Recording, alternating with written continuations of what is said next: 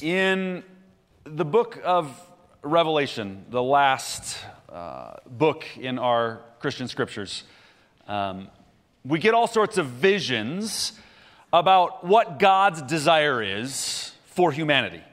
And let's be honest, the book is a little bizarre in some places. You know, many people read it and scratch their heads and go, what, what am I supposed to make of this? Uh, but some of the images aren't hard to understand at all. And one of them that I think is just the most beautiful and compelling images in the book is this. It, it describes sort of the heavenly gathering of all God's people, the way God desires it to be.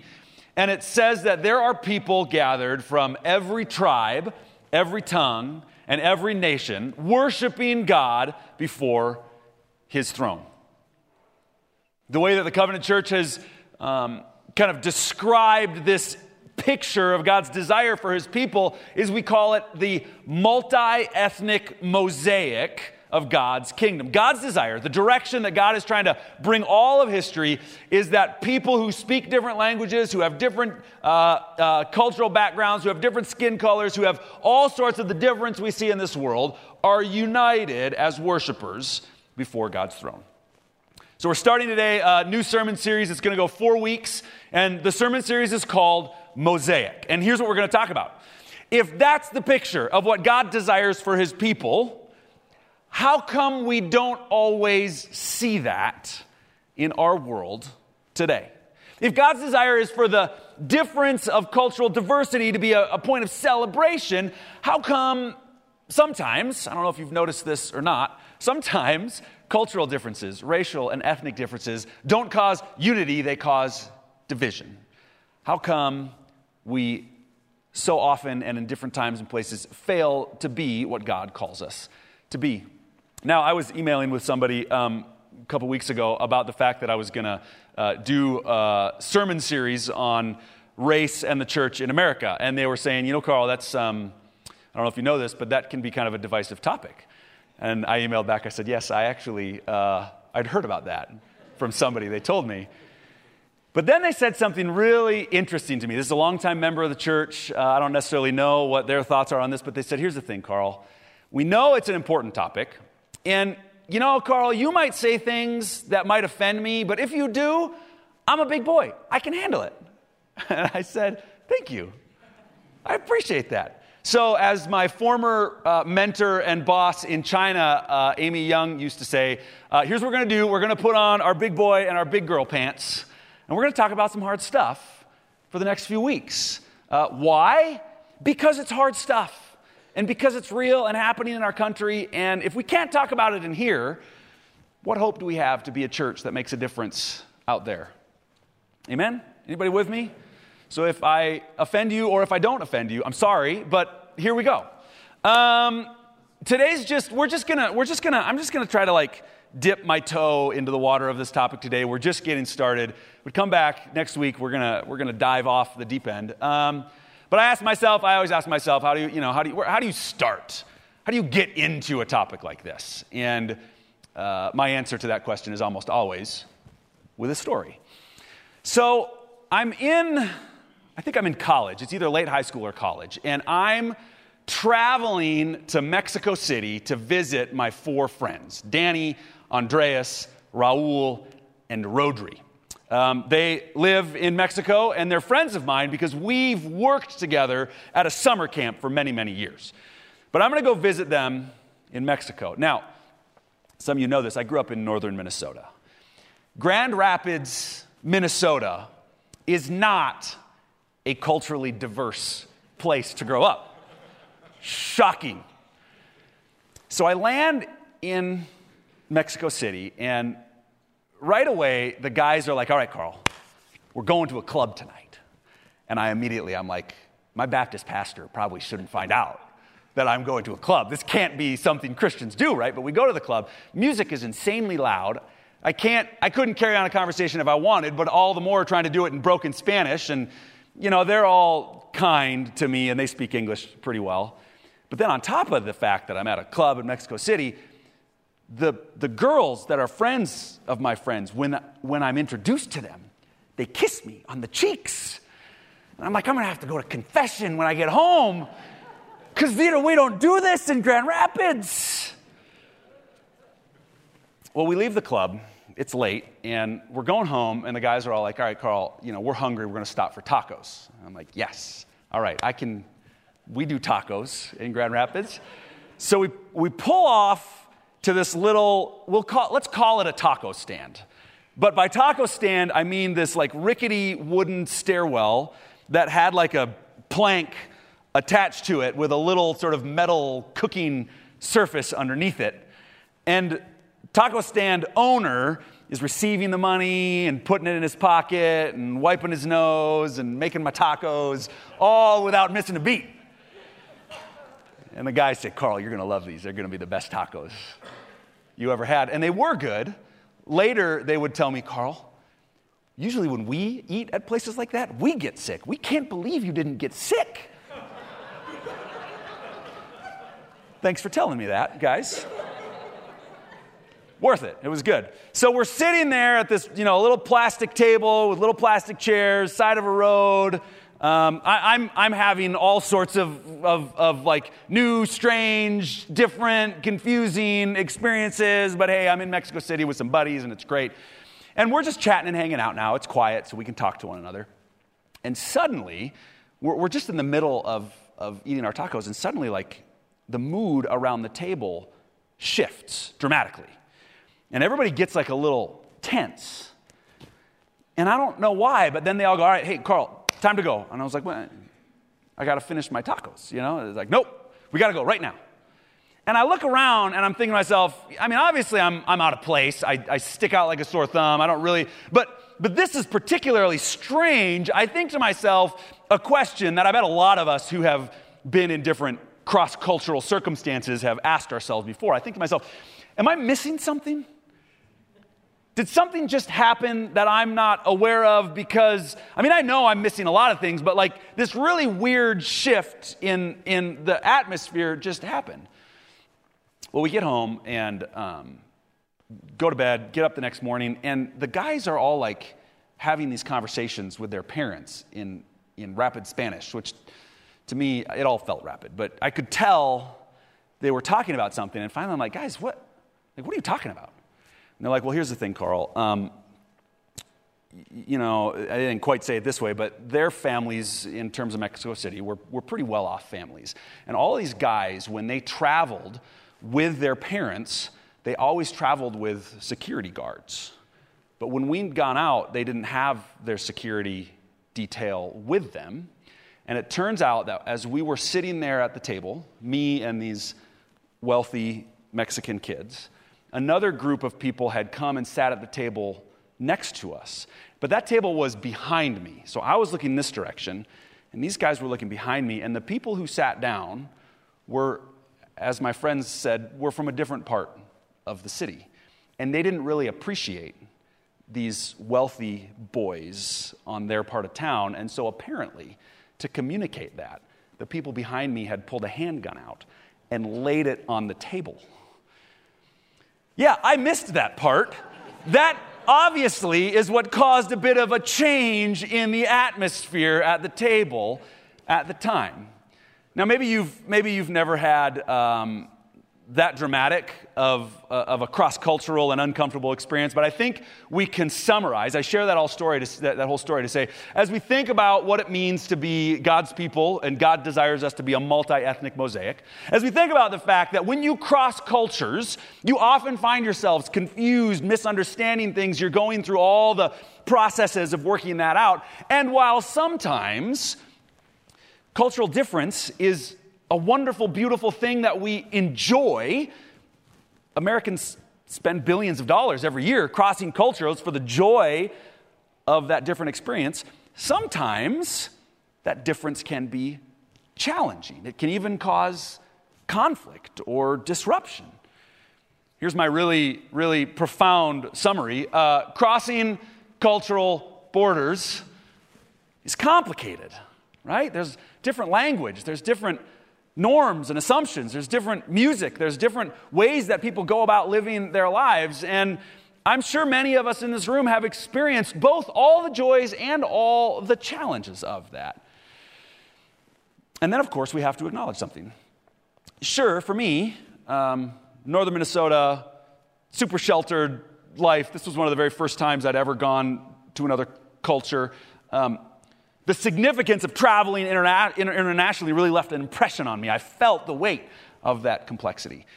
But the fact is, the world that we live in is more and more such that you don't have to cross national borders in order to cross cultural borders. You can cross cultural borders just walking a couple blocks down the street or driving to the neighborhood or the city next door.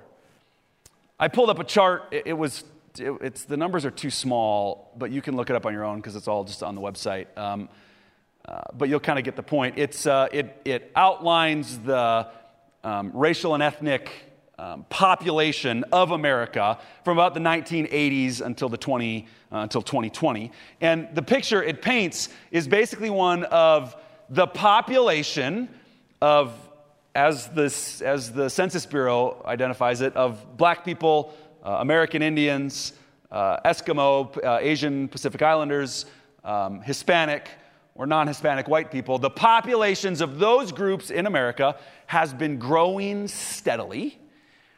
And the population of ethnically white people in America has been growing as well, but at a slower rate. So that, the point being, we live in an increasingly ethnically diverse country. We live in a country where it's easier and easier to cross cultural borders without having to travel very far from our homes. Now, I found myself this past couple weeks doing all sorts of um, reading, research, trying to wrap my head around this. Uh, I mentioned, and, and I would encourage you again, our denomination has all sorts of resources on the topic of race and the church and uh, the multi-ethnic world we live in. Um, I linked a bunch in the all-church email. Encourage you to um, encourage you to check that out. But one of the stats that jumped out at me was really interesting. Uh, it was a poll from just just a couple years ago, and it said, as Americans look at our increasing diversity around us, how do we feel about that? Do we think it's a good thing? Do we think it's a bad thing? Um, and it turns out seventy-six percent of Americans believe ethnic diversity is good for our country. That was echoed in workplace surveys. That was echoed in various sort of school or neighborhood surveys. The vast majority of Americans find that they think it's a good thing, something to be celebrated and embraced, that we live uh, with greater ethnic diversity around us. However, if the majority of people think it's a good thing, I find myself then scratching my head when I read the headlines or read the articles, which I'm sure many of you have read as well, headlines that say things like uh, Gallup, uh, ratings of white-black relations hit a new low. Well, it's a good thing, but, but various surveys say that it's going poorly. Or I read an article from The Economist. It said, um, despite the gains in legal and political rights made by African Americans since the Civil Rights era, measures of relative poverty and black-white segregation have barely moved for half a century. And of course, this is just two ideas from one of the many aspects of racial and ethnic diversity. And um, you've seen many other uh, articles, numbers, statistics that could identify the fact that if we all think it's good, it seems like there's still some serious challenges in our midst. But then, and here's the thing that I'll be honest is really, really weighs on me, uh, then we take the fact that there's some gap between what Americans by and large think is good and the reality we appear to see around us, and then it turns out that even though we all have access to the same information, we all can see, kind of, we, we all have, I mean, we live in an information age where we can look around and kind of gather whatever we want. It seems like we actually disagree, both as a country and as a church, about whether or not racial difference and problems of racis, racism is actually a problem. Here's, here's one uh, headline that I read uh, from an article just posted uh, earlier this year. American society is decidedly not racist. America is one of the most racially tolerant countries on earth. So here's my starting point for this sermon series. Um, God's image is that diversity would be a celebrated strength among his people. It appears that the American public, by and large, thinks diversity is a good thing that we should celebrate. However, for many, they look out and say, even though a lot of people think it's good, it's clearly a challenge. But if God's people, according to God's word, should be pursuing the good of diversity for its own sake, we ourselves seem to be radically divided about what we should do about this, what we should do politically, what we should do in our own neighborhoods and in our own schools, and what we should do in our own churches. When I think about just how divisive of a topic this is, just how um, angry I see and hear and read Christians getting, um, I find myself thinking, much like I thought sitting at that table in Mexico City, I find myself thinking, what's going on here? What am I missing? I want to do two things this morning. I want to start this series by identifying um, two factors that I believe uh, contribute to this confusion and different points of view on the topic of race and the church in America. I want to talk about two factors. And then after that, uh, I want to read, or ra- rather sort of summarize a story from the Gospel of John, chapter four. If you want to turn there now, we'll get there in a bit. But it's the story of Jesus and his conversation with the Samaritan woman uh, at the well. And through it all, here's the invitation I'm going to make, both today and in the week ahead. The invitation is this. Um, I'm not, I'm not going to, I'm not going to solve the problems or answer all the questions. If I had the sermon that I could preach, where all of us were like, oh, we all agree now, we figured it out, problem solved. If I had that sermon, I would preach it. And if you have that sermon, give it to me, and I'll consider preaching it. But to date, I don't have that sermon. Um, but what I am going to do is I'm going to talk about it, and I'm going to ask some questions. I'm going to make some observations that to me seem relevant, and through it all, I'm going to give this invitation over and over and over. What we must unequivocally be committed to as God's people is taking what we see in the world around us and submitting ourselves not to some source of information, to some political ideology, to some particular point of view, to some suggested solution to the problem, submitting ourselves not to any of that, but submitting ourselves, first and foremost, far above everything else, to God's word, which must be the foundation of all that we do with our lives and with our faith. So what's going on here? I've got two observations. They're probably not going to be new to you, but I think they're worth highlighting. Uh, first of all, we live in an information-saturated world. Anybody here um, found yourself recently going, you know what I need? I need access to more information because I just don't have enough of it. There's just none available, nothing to read, nothing to watch. No. And what that means is we all gather information. We read it, we watch it, we hear it from different sources. And you've probably seen something like this, but turns out people who present information, or maybe we could just say people, are biased in the way they present information. And there's all sorts of ways that people try to rank and evaluate the bias, particularly of different news sources. Um, this is one of the many. It's a it's an organization called Ad Fontes Media, and they try to create a system that evaluates the bias. The conservative-leaning bias, the liberal-leaning bias, um, the hopefully more objective and neutral presentation of facts. Now, even this organization gets criticized for being biased in their evaluation of the bias of different media sources. But the point being, and we've all seen it, one of our challenges is that we can't seem to agree on what is or isn't a fact or fiction, on what is or isn't a reliable or an unreliable source of news or media or information. What's going on here? It's not just that we don't agree on big topics like race. It's that we can't even agree on the information that should contribute to our understanding in the first place. But it gets more complicated than that because I've been I've been following a little bit um, this guy whose research is fascinating.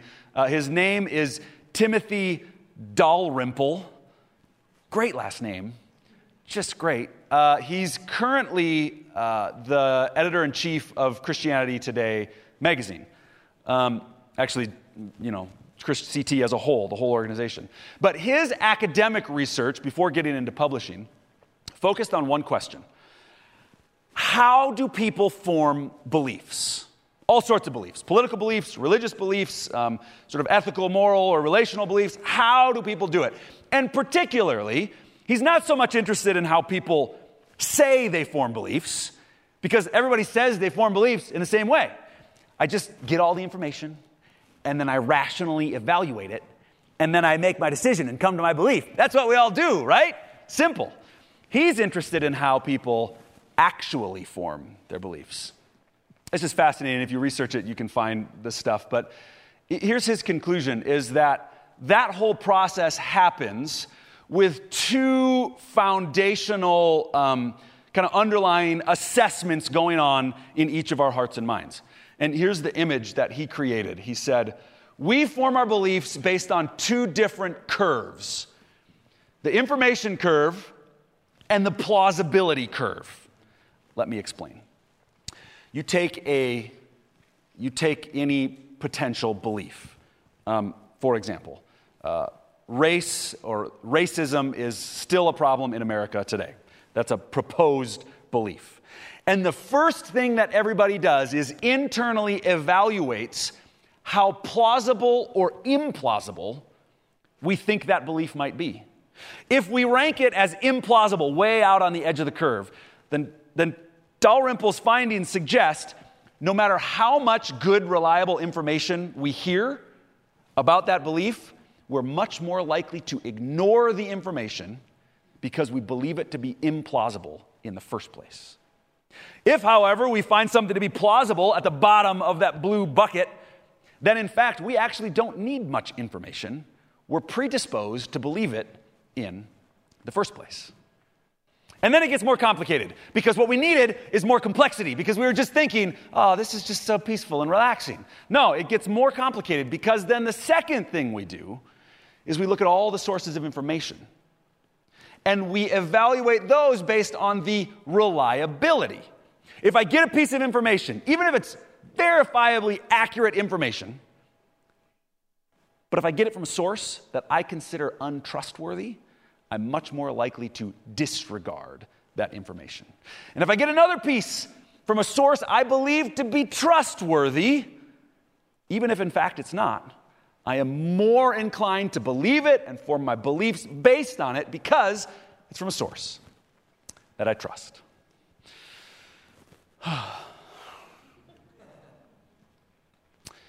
So, I'm guessing we've um, experienced that. We've seen that. We've had conversations with brothers or uncles or cousins or people in our family, people in our church, people in our community, and we found ourselves thinking, are we speaking different languages here? Like, how, how is it that we're so um, on such different pages? Uh, I've, I've had a handful of conversations even in the past few months with church members saying, you know what? What we got to be able to do is we got to be able to sit down and talk about stuff. But I find it challenging because if all of this is true, then what the conversation turns into is just like literally point by point having to go, okay, is this a true piece of information? Where did we get it from? What are the biases behind it? And it can feel overwhelming. So with that as the background, um, and with the acknowledgement that I'm not going to solve all the problems or answer all the questions, here's what I am going to do. I'm going to invite us to shift our perspective, both now and hopefully on an ongoing basis, so that as we look at this bafflingly complex world and this heavy, complicated question, we look at it more and more. We can say with honesty, we look at it more and more with the eyes of our God, from whom is the source of all truth, and through whom we should seek to answer all of these challenging questions in our world today. Does that sound fair? Okay. Um, so, scripture number one. Uh, we're gonna do. We're just gonna dive into one scripture each of the next four Sundays, and we're gonna hope and pray that God would change our hearts more and more to be aligned with His. Uh, Jesus is traveling. Jesus traveled a lot in His ministry. Um, you can get a lot of different maps um, uh, that describe uh, the land of Israel in which Jesus. Um, did his, you know, lived and had his ministry. Um, but you can see there's kind of five regions. In the south, Judea, that's where Jerusalem is. Up in the north, Galilee. And in John chapter four, Jesus is traveling from Judea up to Galilee. In between the two of them is Samaria. And you may or may not know that the Jewish people and the Samaritan people had a long history of very conflicted relationships. These were people from two different cultural backgrounds who had a long history of conflict in their relationship. Huh. Interesting. Then over on the east, we've got the Decapolis and we've got Perea. So Jesus is traveling from Judea up to Galilee, and right off the bat, in chapter four, verse four, we get this kind of eye-catching piece of information. It says, now he had to go through Samaria. Wait a minute. He had to go through Samaria? That road was a, a valid road, and it was, in fact, the fastest road, about seventy miles, maybe a two to three-day journey to get from Jerusalem up to Galilee. But Jesus did not have to go through Samaria. A, there were other roads. He could have taken other roads. B, there is some tradition of Jewish rabbis like Jesus intentionally avoiding Samaria. Therefore, Jesus did not have to go through Samaria. He chose to. What's this, what's this little statement trying to point us to? Well, it points us to what becomes abundantly obvious just a couple verses later. See, Jesus continues on his travel, and as he's in Samaria, he comes to a town, and his disciples are hungry. It's noon. It's hot. They're like, Jesus, we got to pull over for a Chick-fil-A. I think there's a drive-thru here. Come on. So Jesus says, that's fine. I'm going to stay at the well because I'm thirsty. I'm going to get a water. You guys go into town, get your drive-thru, meet me back out here. Well, Jesus, if it's somewhat surprising that he goes through Samaria to begin with, he does the thing that is even more baffling. He strikes up a conversation with a Samaritan woman. And he says to her, excuse me, ma'am, I see you're at the well. I see you're drawing some water. Would you give me a drink of water? And the woman, drawing her, her water out of the well, sort of, you can almost picture it. She sort of looks up, startled, and looks around. And she says to Jesus, you are a Jew, and I am a Samaritan woman. How can you ask me for a drink?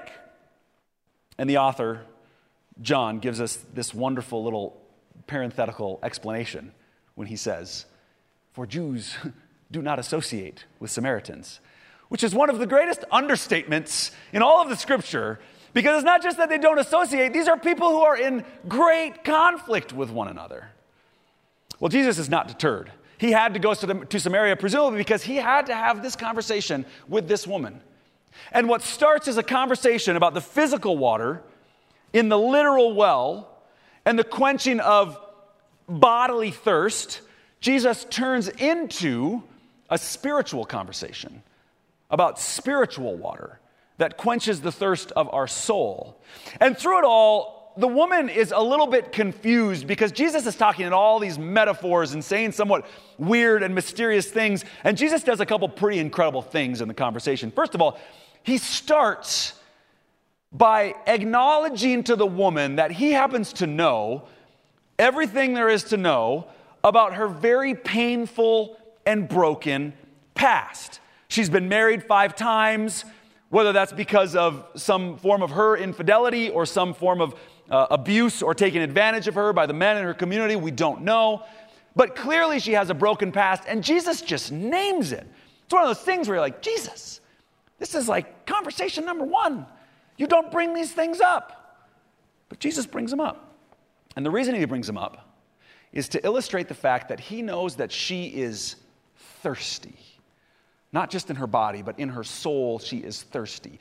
And then Jesus follows up that radical starting point with a statement that's one of the many statements that would eventually get him killed. He says, I know you're thirsty. I know the brokenness in your past. And I know you're trying to quench your physical thirst with this water, but when you drink this water, you're always going to get thirsty again. But, Jesus says, whoever drinks the water I give them will never thirst. Jesus meets this woman at the level of her thirst and says, I am the one who can quench the thirst of your soul. The disciples come back. and they see Jesus talking here. And they are, not surprisingly, incredulous. Jesus, what are you doing? You're not supposed to be talking to this woman. Come on, let's get you out of here. Come on, like, go time. It's time to go. And Jesus, having just had a hard-to-understand conversation with the woman, now has a conversation with the disciples that they similarly simply do not understand. He's trying to say to the disciples that, hey, you guys, there's something going on here that you don't know. I had to come here. I had to cross a cultural border to have this conversation because God is doing something in the Samaritan people, and now is the time to do it. And Jesus uses these somewhat, somewhat of a uh, critical words when he says to the disciples, open your eyes and look at the fields. They are ripe for the harvest. Disciples are like, well, I don't see any fields. We're at a well. We just went in and got food. What is the harvest you're talking about? But whatever it is that Jesus was trying to talk about it, to talk about in this conversation, the disciples couldn't see it. Their eyes were shut to the work that God was trying to do in their midst, right here. There's an interesting observation around this whole story that um, as the story unfolds, this woman eventually acknowledges her thirst and says, I believe in you, Jesus the Messiah. And then she ends up going into town and proclaiming this good news to the Samaritan people in the town, and many of the Samaritans come to believe. And commentators ask questions like, well, the disciples were just in town. They didn't seem to have any effective ministry in there. What were they doing?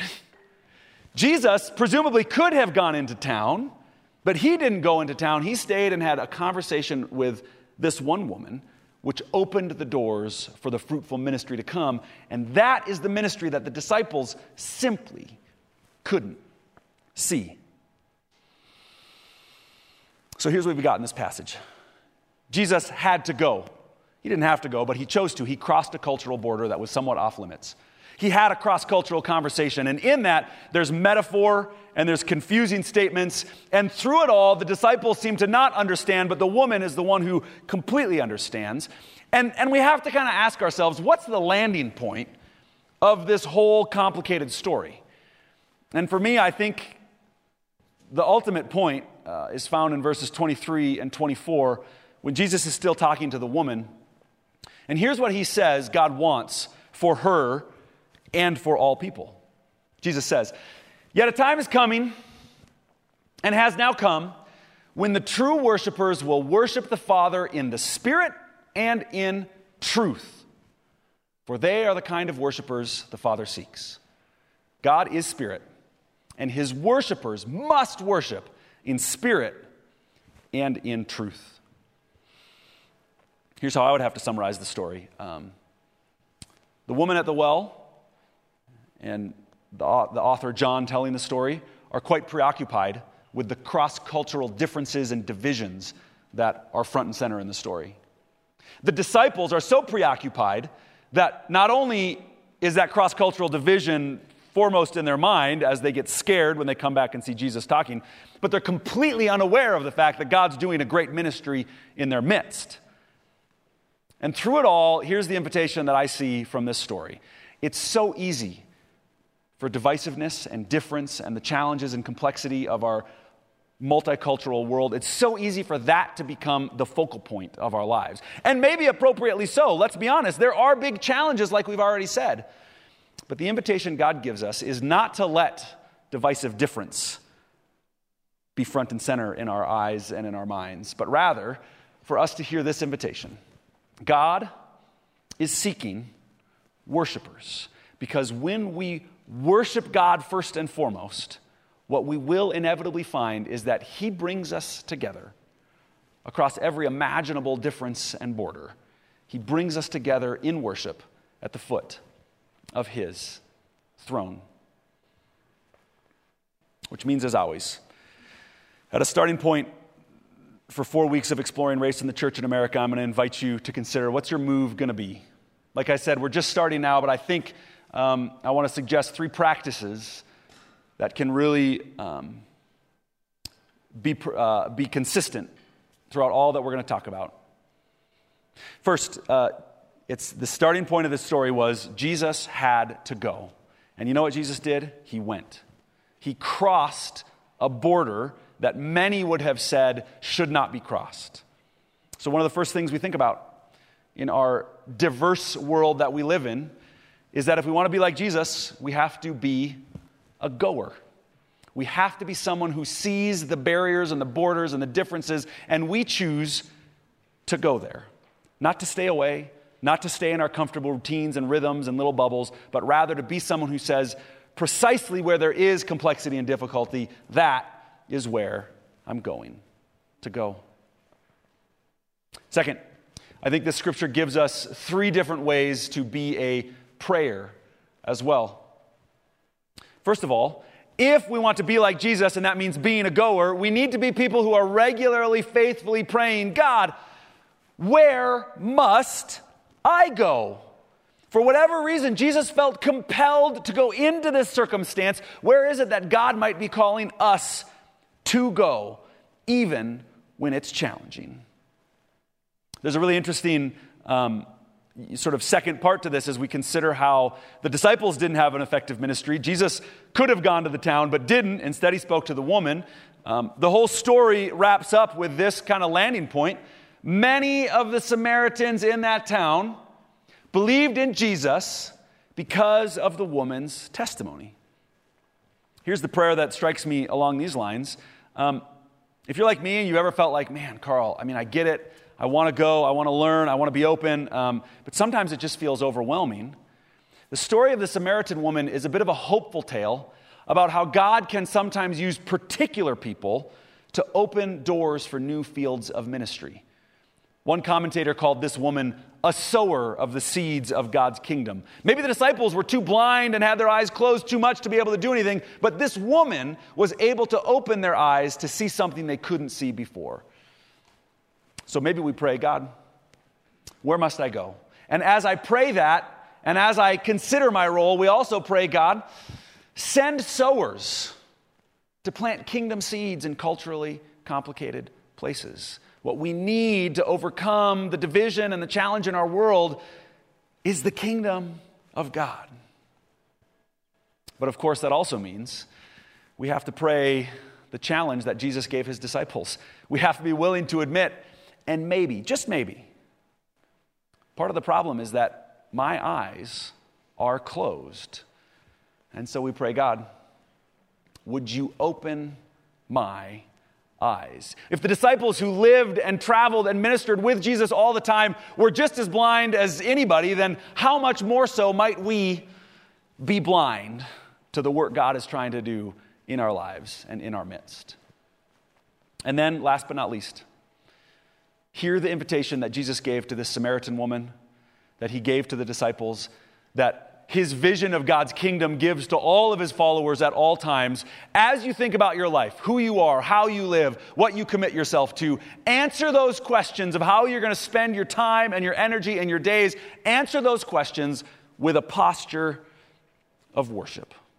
Jesus is inviting us to be worshipers, because when we fall on our faces before our Maker and the Maker of all heaven and earth, we can come to find the joy and the excitement and the hope that God's kingdom is a multi-ethnic mosaic. And I hope and I pray that we can do just that. And even if it only means each of us and all of us grows a little bit in this big, heavy area, I know it will have been worth it to pursue all the more passionately the worship into which God invites us. Would you pray with me? God, again, we confess we've only scratched the surface. We've only acknowledged some of the challenges, but there's so much to consider. Um, there's so much weighing heavy. We know we have brothers and sisters in Christ, um, minority peoples in our country who, who are crying out, saying, we're hurting.